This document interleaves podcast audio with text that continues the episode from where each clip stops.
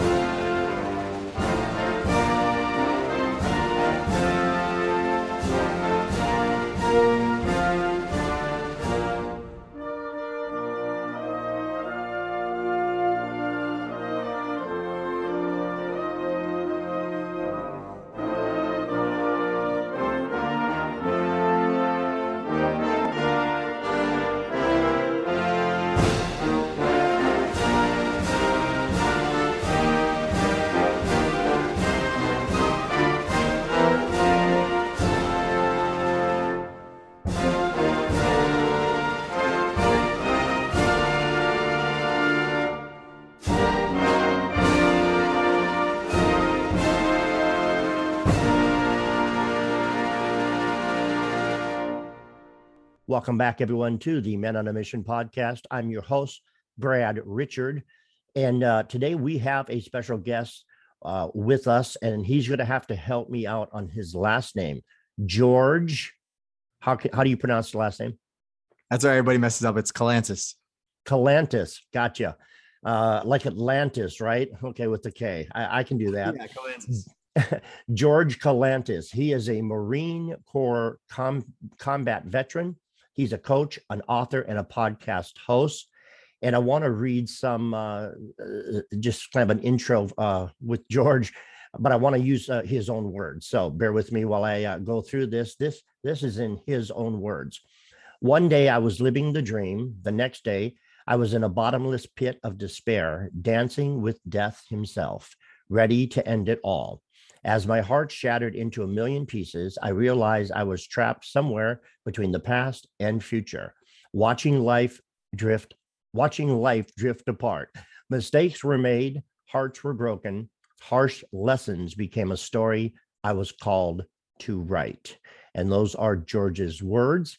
Uh, George is the author of the brand new uh, book, just been released, Nowhere to Go navigating tough transitions. Writing from the darkest days of his life, Nowhere to Go is a journey into the depths of your heart and soul. Each essay and poem provides you with life changing tools to own your story and find the courage and strength you need to overcome any challenges you face. So, with that being said, welcome to the podcast, George Kalantzis, right? Yeah, yeah. thanks for having me. I'm stoked. It's interesting always to hear other people read what I wrote, and I'm just like, okay, cool. That sounds cool. yeah, it it it sounded. Uh, I'm a terrible reader, but yeah, it it sounded good to me too. And and uh, usually when I read stuff, I'm like, yeah, that didn't that didn't sound right, but it, what it did, it sounded really good. So, uh, yeah, welcome to the to the podcast, uh, George so much to go through. Uh, we only have, uh, you know, about 15, 20 minutes, and then we're going to take a little break and we'll have two segments. Let's start off. I want my listeners to hear your story. It's it, it's a strong, inspirational, and powerful story. So if you can talk a little bit about what you feel comfortable with, you know, go back as far as you want. Tell us a little bit about uh, where you where you've been, what you've done, and uh, and what led you up to the book, and then we're going to get into the book in more detail in the second part. Sure, sure. So where to start, right? That's the whole question. Well, if everything starts with a story, then the three best decisions I've ever made in my life came from places of hardship. The first one, joining the Marine Corps, 2001, right before 9 11. Wasn't really sure what I was going to do. Uh, I knew I wasn't going to graduate.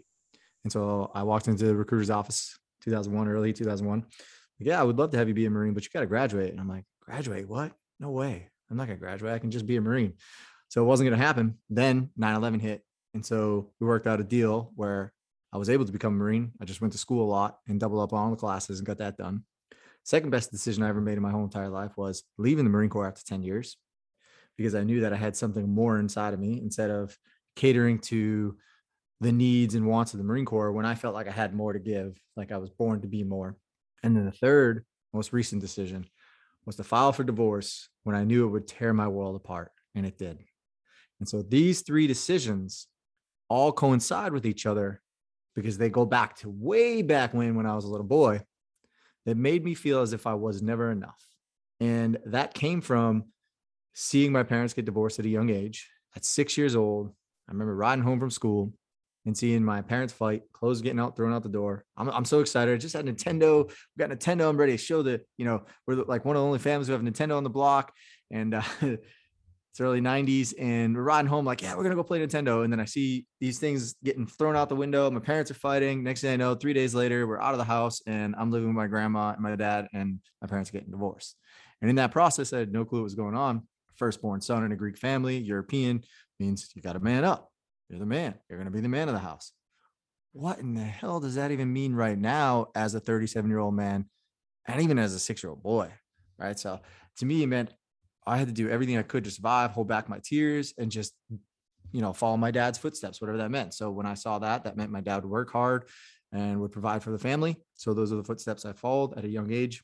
Tried sports. I was really horrible, but kept playing no matter what, just because it seemed like a cool thing to do and uh, I started working for my family at a young age, and that's where I really learned, you know, hard work ethic and and family matters and all that stuff. And uh, for much of my life, I tried to prove to everyone and anything that I was man enough to do things except myself, and it was very powerful. And that led up to all the way through filing divorce when I felt like I was never worthy of being loved, even though I had a magnificent wife and all these things. But because I never believed I was man enough to do what I do, or did what I did, I was empty inside, which in turn ended up causing a divorce, which in turn ended up making me feel even worse in life, going down a dark depression, and then ending in a parking lot where I almost took my life. Wow. If that doesn't make you sit back in your seat and reflect, right? Our our stories are pretty similar. There's a lot of similarities, uh, and we, we will go ahead and talk about uh, the similarities uh, off air. But uh, I joined the military uh, for the male energy and for the male example, um, hoping that the military would teach me how to be a man and how to embrace my masculinity. For uh, for me, uh, it it didn't work. uh, I served seven years in the army, and uh, and and I was looking. Uh, I was definitely looking for something in in the military. So yeah, now there is a part of your story. T- tell me about, if you're comfortable with it, tell me about the loss that you had while you were serving in oh, the Marine sure. Corps.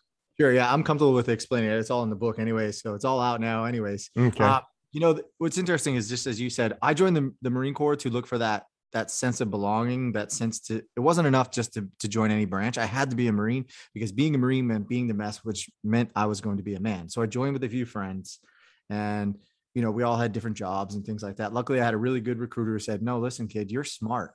Like time of war, like I don't want you to go to war. Like I want you to use your your your damn noggin and go get a good job. So I got air traffic control where my other friends, you know, did infantry, things like that.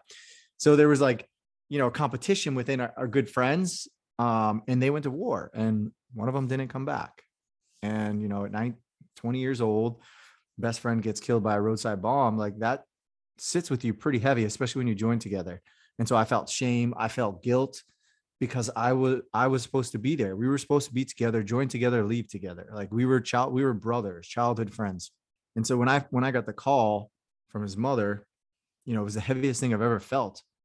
And that sat with me my whole entire career I mean, caused me to drink, caused me to go to deep depression. The Marine Corps even diagnosed me with deep depression. And I, I acted like it didn't matter because the, at the time the military still had paper records before they transitioned into digital. So I ripped out paper, said I was depressed. So no one ever knew I was depressed because I didn't want to get kicked out of the military. Although I probably wouldn't have got kicked out, but that's what I thought. You know, you go to a wizard in the in the in the military, uh, chances are you're gonna if you, you get diagnosed with depression like 10, 15 years ago, like it's not good for your career. And so I was so scared. That was the first loss I've ever really experienced in my life. Well, uh, that had to that had to be tough. How did you how did you process that? Did you have any regrets? Did you have any thoughts of I would rather it would have been me than him? Um, you know what? Just kind of cover that a little yeah, bit. Yeah, sure. I, and I talk about it in the book a little bit. So what happens is I was too young to even process it. So I did like most young men in the military. I acted like it didn't happen. The military said, "Hey, we're going to give you some time before we go overseas." I said, "No, I'm ready." So I went and ran overseas and guarded American embassies for three years, and I acted like it didn't happen. But as soon as I got overseas, I was I I was manic, meaning like one day everything would be good, some days it wouldn't be good catch myself in drinking. I'd break down. I had all these different types of personalities and I couldn't figure out why. So I turned to working out really hard and drinking a lot. And of course, like that's a problem for anybody. But in the Marine Corps, when your job, your career is to guard American embassies, you can't be getting drunk. Right. So I would hide my drinking, but it caught up to me in around the third year and they finally sent me back um, in 2007 to get diagnosed. And then they they diagnosed me with depression. So for many years, I didn't process it. And then I re-enlisted. I was like, well, in honor of my best friend, I'm going to re-enlist. So I re-enlisted for a few more years, went immediately to Iraq and Afghanistan, still didn't have time to process it, was drinking in between, ended up getting a DUI towards the end of my career. And I never got in trouble before. And I said, all right, something has to change. So I made a decision to leave the Marine Corps after 10 years honorably because I didn't want to sit with any more shame, like saying like, okay, I destroyed my career and things like that. I could have stayed in, but I chose not to. So truthfully, this took me a long time to process. In fact, I, I didn't accept his death until I was after the military and got married and started my own family. And like people were helping me see that it wasn't my fault. You know, he did what he wanted to do. He died honorably, things like that. So it took me a long time. Was did that play a part in your I mean, did you attempt suicide? And if so, was it more than once or or just one attempt? So in the Marine Corps, I had suicidal ideations, meaning that I was dancing with darkness uh, almost all the time for a period of three to four years. Um, but that that included really um, almost drinking myself to a complete oblivion, where I was like numb, like that type of thing. Never really had like any any pure thoughts during then. I knew something was wrong. It just it, it was normal for me. So I kind of like talked about it and people were worried about it, you know, but they never said anything. I didn't have the real deep, deep suicidal ideations until like after the Marine Corps. You know, like I knew darkness was with me in the Marine Corps. I just didn't know what. So I used drinking and, you know, in the military, as you know, you spend time like we would always get together and I would be able to hide that with mass by being a leader and by being that guy that was charismatic and things like that. But after the military, I had nobody. Right. I felt right. like no one understand me. I tried to go to the VA. They're like, yeah, you, you know, you, you got PTSD. I'm like, cool. No shit. I knew that. Thanks. Um, so you know i had my wife i had dreams and things like that and so what i did to disguise that and act like it didn't happen is i would work really really long i'd get up i'd, I'd have dreams i'd get up uh, ch- chug some coffee go for a long run go to work early work all day i was coaching people so it, it kind of let it go but some days i didn't come home till very late because i would spend sometimes hours in a in a deserted place instead of going home and just thinking about taking my life I'd sit there crying breaking down on the way to work, I, would always think about wondering if I was going to ride into a car rail or not. Like all these things were happening over the course of things where on the outside, my life looked bright and picturesque, and, and I was a hardworking, successful veteran. On the inside, man, I was dying. I didn't know how to express it. So it was a dance of darkness for many years. Yeah. Wow. The um something that you said that that I wanted to hit on or, or touch touch on. Well, in your opinion, it sounds like it was very detrimental when you lost that military engagement in your life. When you when you did the transition from military to civilian how much of your world was lost when you became a civilian? Yeah it's so interesting. For me i had attached my identity to the marine corps right i, I wanted to like fully retire as a marine and i was a i was a hell of a marine right I had a I had an amazing path for 20 years. Like I wanted that. But when I got that DUI and I sat with shame and all these things, that kicked into that feeling 15 years ago that or 20 years ago that I was never enough. And so that buried with me, that, that stayed inside as if, if I was never enough. Right. And so the transition when I left the military, I felt lost, confused, didn't know who I was. And so what I did was I got an MBA because that's what a 27 year old man should do in life. I'm a successful leader. Might as well get an MBA, go work corporate side, right? So I got an MBA. Cool, great. Now what? Oh, I might as well get married and start a family. Did it? Check. Cool. Inside again, dying, dying, hurting. Didn't want any of it, but I did it. I'm now I have a beautiful daughter, right? The way things unfolded was was my path. But at the time, I was rushing into life because I felt so lost, didn't feel trusted and it was it was a tough place for me. I just rushed into life. Did you um did you bring your did you bring your little george um your your your little guy did you bring him with you into the military? And then i mean obviously he was with you when you got out. Did you feel like those those feelings and fears and questioning your self-worth that was from prior to the military and then when you got out of the military it just kind of reemerged yeah that- because yeah no it's exactly exactly right so what i've learned in this whole entire process and here's what why it's called navigating tough transitions and i will get in it but whatever the idea is that your past right it doesn't just walk away and so for me I ran from my past at every phase, right? I mean, at a young age, like I did not know that, right? I was I was just doing what I thought I should do in life. I didn't have guidance. You know, my dad was always working, he was gone. Uh, and what's interesting now is I'm connected with him as he's dying with cancer and all these things like passing of the torch. I'm actually going on, on my own soul quest in a few weeks. But I didn't know that when I was growing up. So I was just running, like existing in life, like at a young age, doing the hamster wheel because of the way I was trained and the way I was brought up. So most of us are taught this way implicit and explicit messages around life. So back to the past the past doesn't just walk away from you, it will follow you every chance it gets until you come to a crossroad in, in life, wherever that may be. Maybe it's an unfortunate event, maybe it's a tough transition, maybe where you're just like, I'm done. And then that's when you find the courage to stop, reflect, face your past, and say, enough is enough. It stops with me.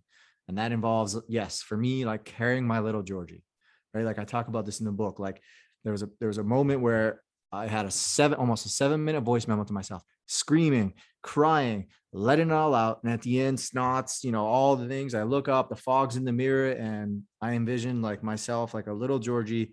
He's like, I'm free. Because I finally said, like, I love you. Like, it's all okay. That wasn't your fault, you know? And so, yes, he followed me for a long time. Yeah, that is uh that is so good. Uh, I don't know if you've had a chance to listen to previous episodes of uh, of my podcast, but it's something, you know, what you just said is something that that I pound home, that I try to teach my clients. You know, I, I mentor some guys. I mean, that is so over the target, uh, you know, right, right on the money. And um, uh, it's such a strong message. And and I really want the listeners to hear what George is saying.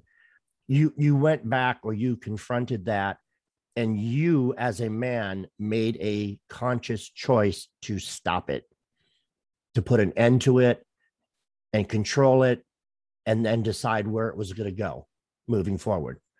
You know rock on.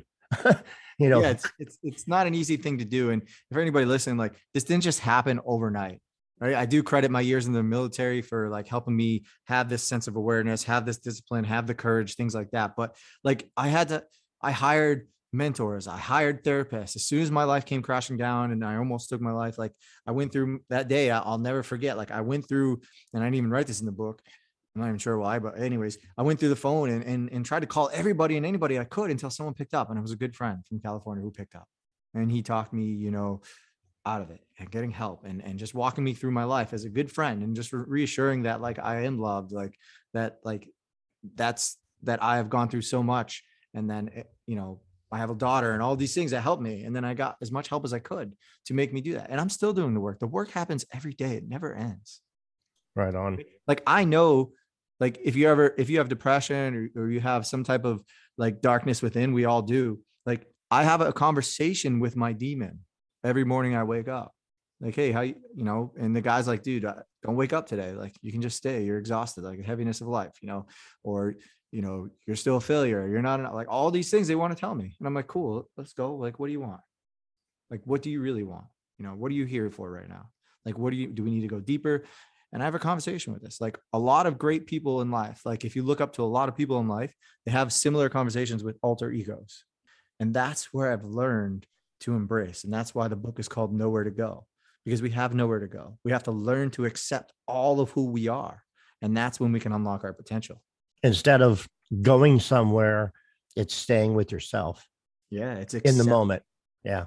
Accepting. Right. Like, sure, there is somewhere to go. Really cool. You want to get the place to place. Great that will work until you hit the crossroad again. Right? Exactly.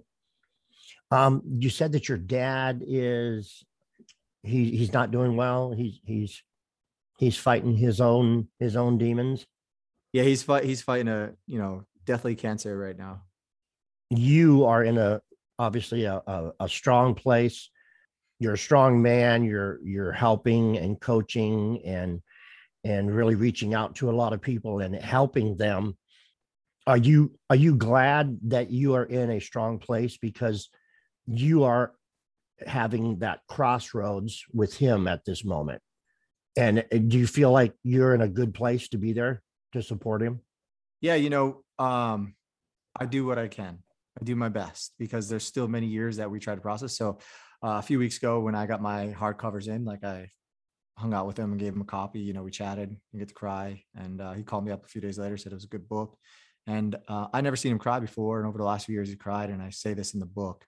I say the tears that I see him shedding right now are his way of understanding that his time is coming to an end.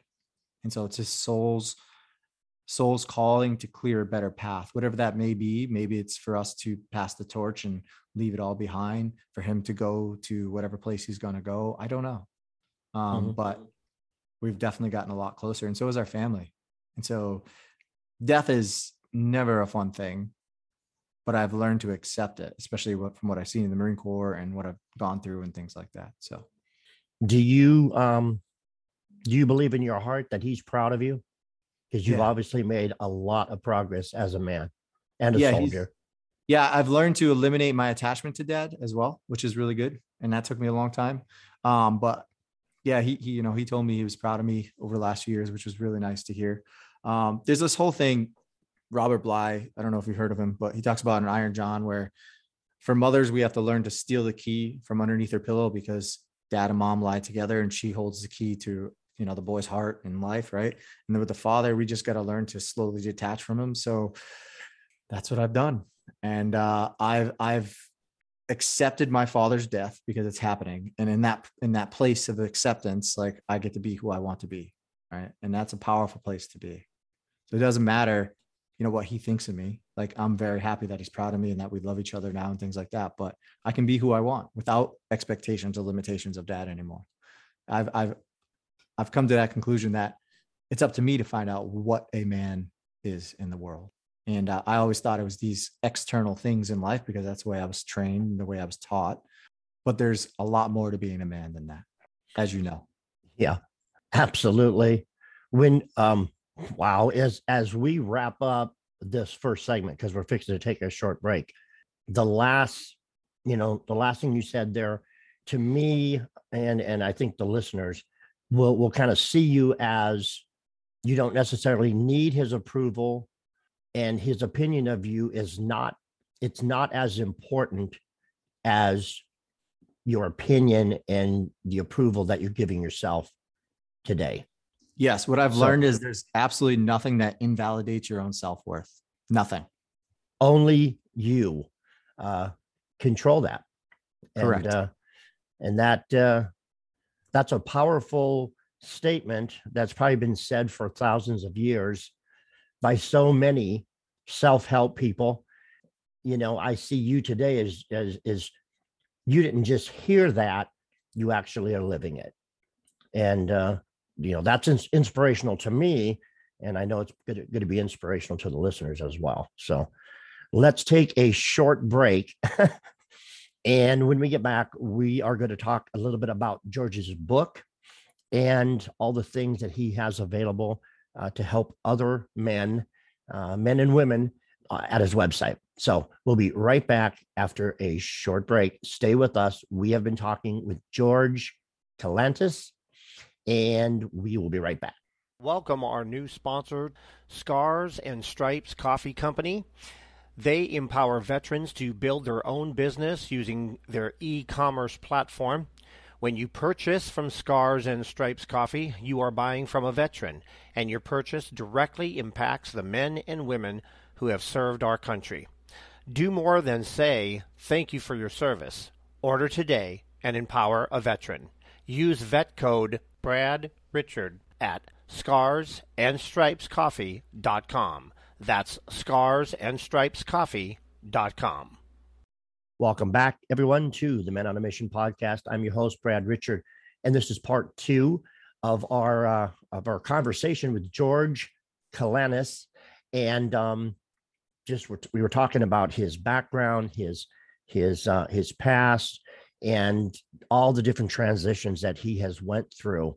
And if you, for some reason, you're listening to part two, go back and listen to part one. Um, it is a powerful story. So we have George back, and uh, we are going to find out about more about his book, Nowhere to Go. And if you can maybe uh, kind of tell us literally where did that title come from? Nowhere to Go. Yeah. So, I mean, if you if you listen to the first part, you kind of got a gist of where it came from. But what I've realized is that I wasn't the only one chasing life. I wasn't the only one running from the past.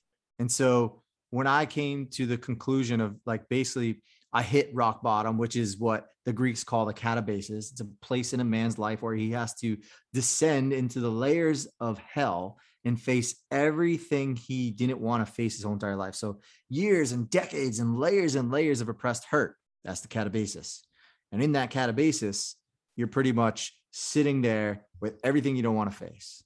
And that's when I realized that we have no place to go because the same result for me, you, and everyone listening to this is death.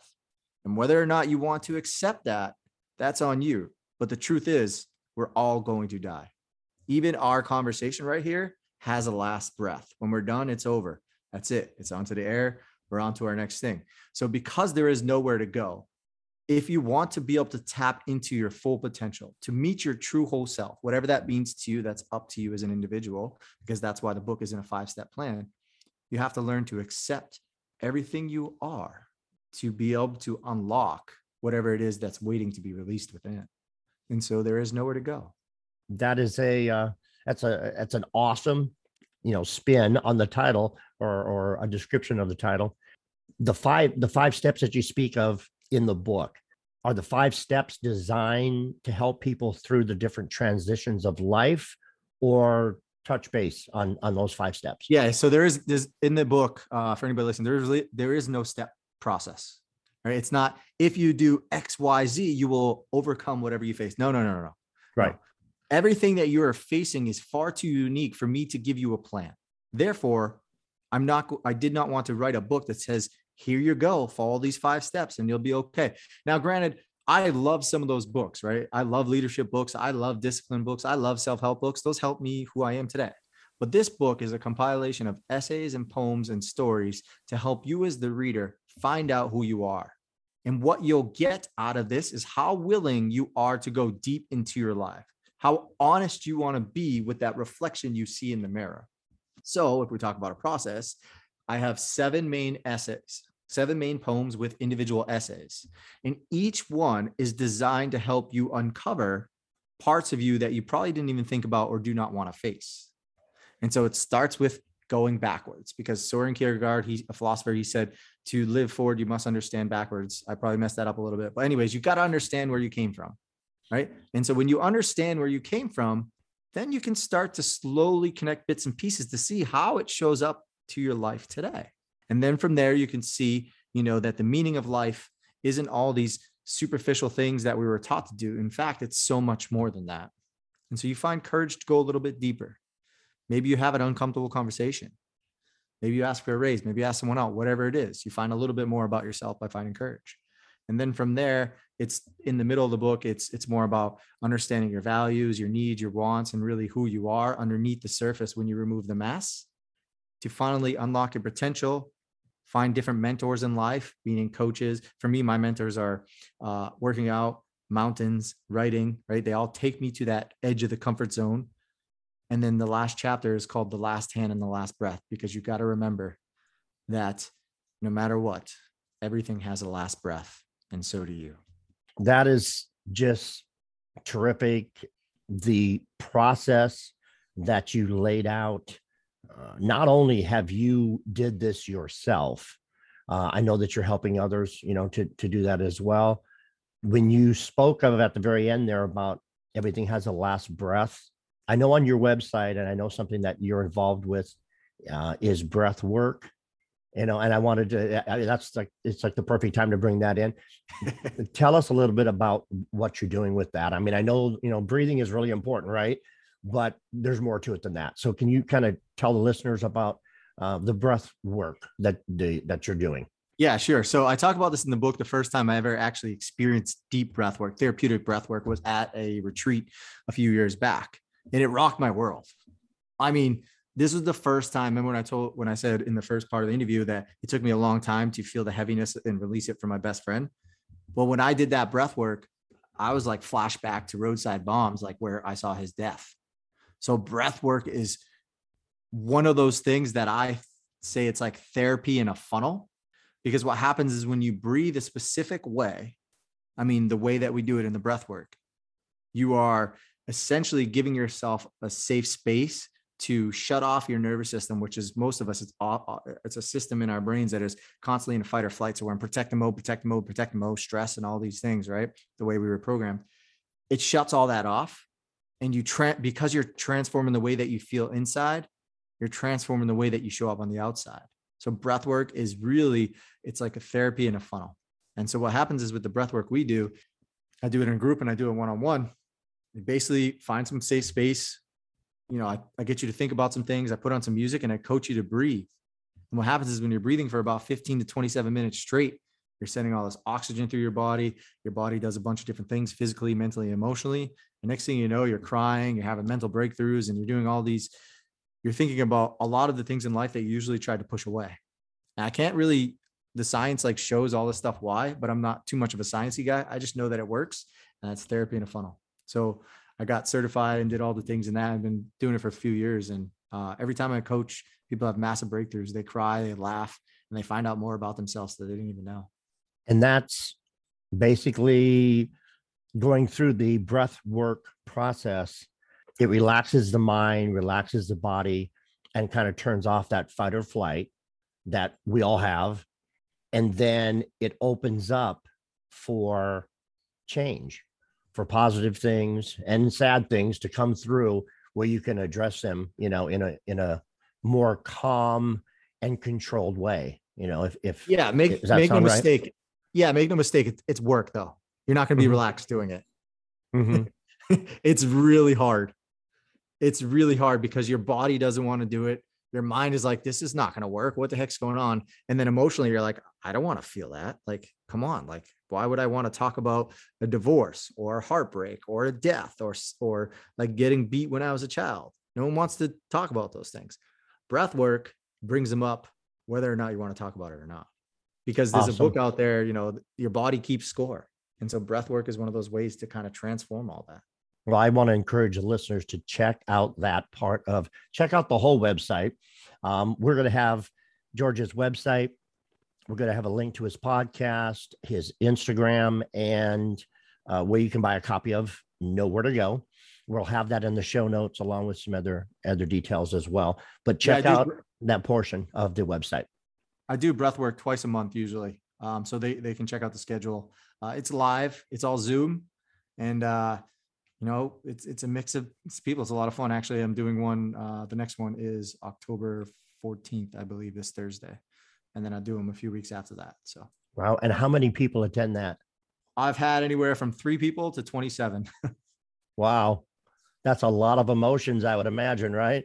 yeah, it's it's it's it's powerful. Um, but you know, people are safe in their own comfort of their own home, so they could they get to have the release that they want. Yeah, that is that's that's incredible um, that that jumped out of of uh, from your website. That jumped out at me, and I went, I, I got to ask you about that. Sure, uh, yeah, that's uh, that's really cool. Okay, al- along with the book, um, you know, the the the poems and the essays. Tell us a little bit more about your website. I know you're involved in a lot of different things, and just let the listeners know when they connect with you, what will they find? uh, there's there's so much there. So you know, it's best that, that it comes from you and just kind of kind of uh, do your elevator pitch, you know, but take your time with it. yeah, yeah. So it, it's not really like uh, so. Mostly, most of my clients are all entrepreneurs.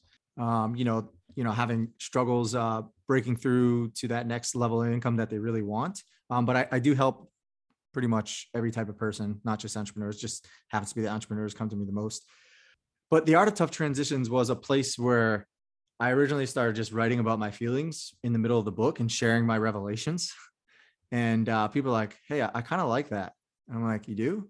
I'm like, "Cool." So COVID last year, I ran a a uh, a group group program, like a test trial. It was called "Fuck the Rules." I was like, "Well, I'm all about breaking rules now these days. Like, I, I want to shatter limitations and beliefs." So I had like 15 people in a group a few times last year, and uh, that was some powerful stuff. And I, you know, gathered some testimonials and some some feedback and things like that. And so the art of tough transitions was continually growing. I turned it into a podcast um, which I do about six per month, um, every Friday usually, and then one or two guests per month on every topic of life you can think about. This past Friday, I actually did a revelation in the middle of the hike, so I'm huffing and puffing up a mountain talking about life. Uh, Five thousand footer is a lot of fun. So yeah, that's that. But in general, the art of tough is a place where you're going to come if you're feeling lost, broken, unseen, or unheard, or, or you're processing a really tough time in life. You can come to come check it out. I got a lot of free resources. I got this thing called Code of Conduct, where it's 10 steps.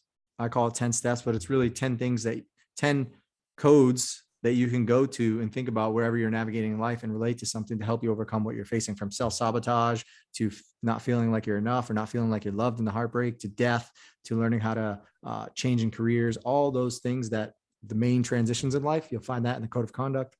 And I have a five day breathwork course that you can do in the comfort of your own home. That's uh, five days with journal prompts, uh, breath work, and everything that you'll need to have an emotional release. And then I have a book club, which comes with the book. So you get the book club. You can buy the book digitally if you do that, or you can buy the book and do it. Then different upgrades. And uh, then I have my one-on-one coaching, which is a 12-week program and a six-month program, um, where I work on with you individually one-on-one, and I take you through what's called the hero's journey.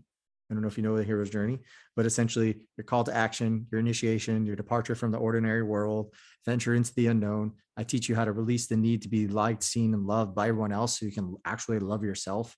I give you a full health and fitness program, and then you return home your own hero, like the power of who you really are. And that's done 12 weeks or six months, depending on where you're at. So that's a nutshell. Wow. That's sign me up.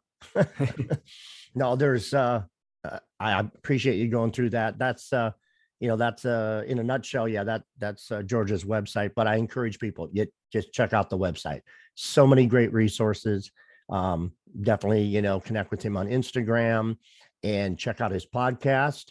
Um, the art, the art of yeah, tough transitions. Yeah, of tough transitions. Yeah. Okay. Sorry about yeah, that. website, podcast, all flow together. You know, if anybody's listening, what I what I really want to convey is like no matter where you're at, right? Like it sucks. It does. But like trying to resist it, right? Trying to resist that uncomfortable feeling, that transition that you're in the middle of, that place where you feel lost. The more you resist it, the more you deny the actual path that's trying to unfold in front of you.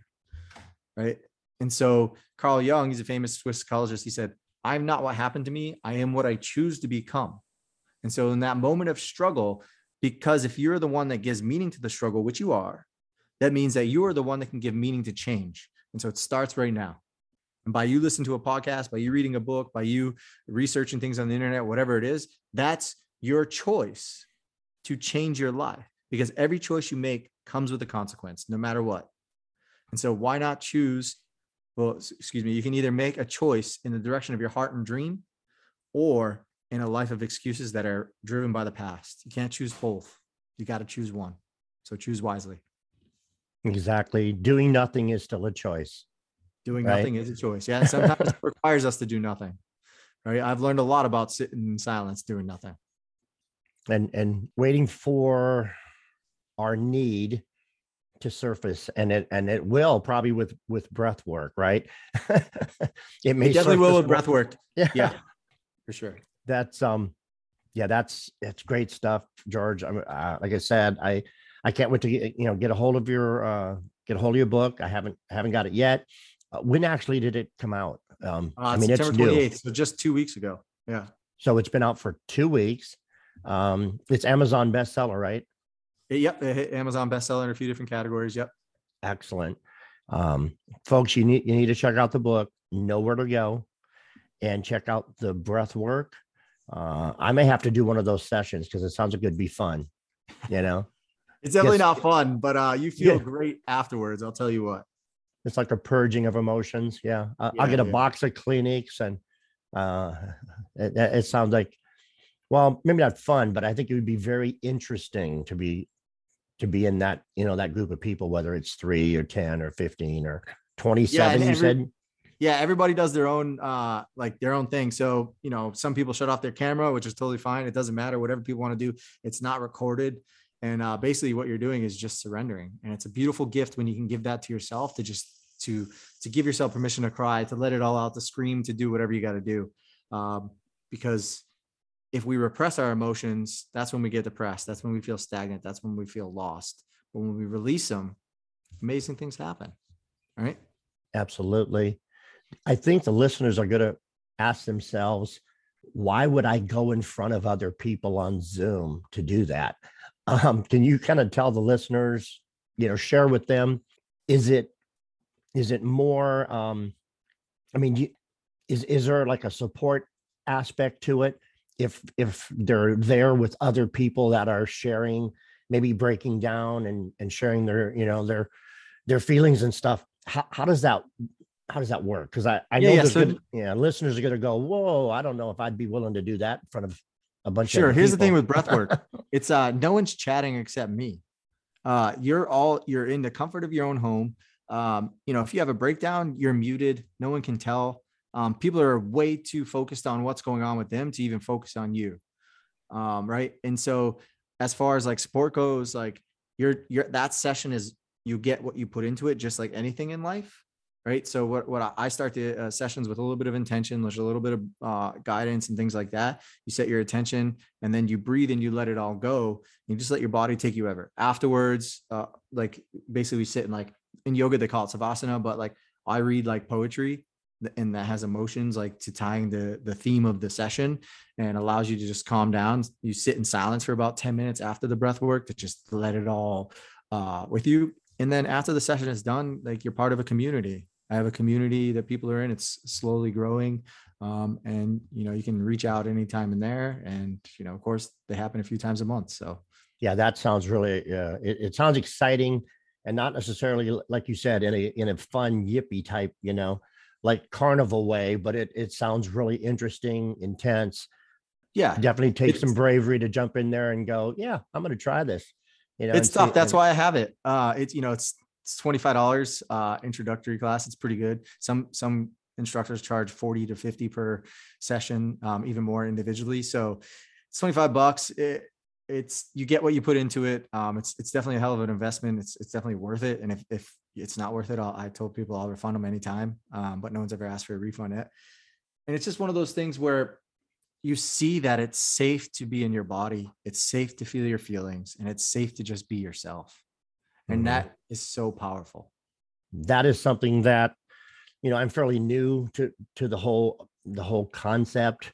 Um, I've I've had other guests on and I've talked to other people that do breath work or they've talked about it and uh, it's definitely something that I want to try myself. Uh, I'm 58, so I'm a little older than you are, so I probably have a lot more, you know, to to I have a lot more breathing to do, but uh, I definitely want to check that out. And I wanted just to go back. We're down to the last couple minutes. I wanted just to go back slightly. Now you have a course that is connected to the book, Nowhere to Go. And then there's also a course, and you touched on it, but I, I want to make sure the listeners are clear. What is that that goes along with? Is that like a oh, workshop yeah. so it's, or? It's a, it's a it's a virtual book club. I call it a course because most people know what a, a course is. So basically, right. uh, you have the option to uh, take a six weeks, go at your own pace. It's it's instructed by uh, 35 emails, six like six weeks of uh, daily emails of each essay and poem to help uh, you apply it to your life. Right. And you also get a weekly instructional video from me. So you get six videos, six weekly videos plus uh, daily emails for 35 days. Uh, and you get part of the community. That's 47 bucks. Then you can go to 147, which you then get a six week go at your own pace guided course, six in depth lessons with the book. My flagship stuff that I use on my one on one for a hell of a lot cheaper, right? So you get live, you also get two live breathwork sessions and you get an actual six week course, not just emails. And then I get, then I do a little upgrade session there. If you want to work with me one on one over the course of six weeks, you get two, two phone calls with me, two video calls like this, um, plus also a health and individualized program. That's uh 547. That's okay. what that includes. Yeah. So that's the course. Yep. Cool. When someone says they're an author and they've written a book and you buy the book and you read it, when it comes to George, okay, once you read his book, he is going to offer so much more beyond the book. And it's not just reading it. Um, I encourage the listeners to get a copy of this book, but look at the other things that he offers afterwards. Um, when you get to the end, you know, some people go, "Ah, oh, this is great," but now what do I do? And you've kind of you've answered that question about yeah, anybody, where, where anybody who's go. anybody who's listening, just uh, send me a, a, DM on Instagram or an email, George at the art of tough transitions.com and tell me 50 man podcast and nowhere to go. Like, like put in the subject line 50 man podcast and say nowhere to go, like in an email, and uh, I'll hook you up with some stuff. Okay. Men on Men on a Mission podcast nowhere to go and uh, send that to him. Uh, you can get his email via the website, and that link will be in the show notes. Yeah, I feel like I've been through a breath work session because it's like, you know, so much information, but it was all great. Yeah. Uh, your story is very inspirational, um, heartfelt. I know my listeners can relate to your story uh, relate to some of the things and the, the, transitions and the struggles that you went through. Uh, mm. I, I, can personally relate to it. So, um, thanks, George, for being on the podcast.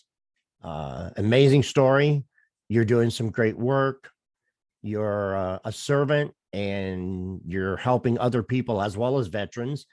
And uh, yeah, you're just a, a, you're a great example of what I feel in my heart are the best of veterans. You know, you are a leader. Uh, I'm encouraging veterans to become stronger leaders and help one another. And for some of them, they need to deal with themselves first before they can go on and, and kind of tap into other people and to people's dreams and goals and stuff. So uh, I'm glad you're in the Marine Corps, and I'm glad that we have you on our side as a fellow veteran. So uh, we're going to wrap it up. Uh, we'll be back in a couple of weeks with another episode of the Men on a Mission podcast. I've been your host, Brad Richard, and check out the show notes and the links and connect with George Kalantzis.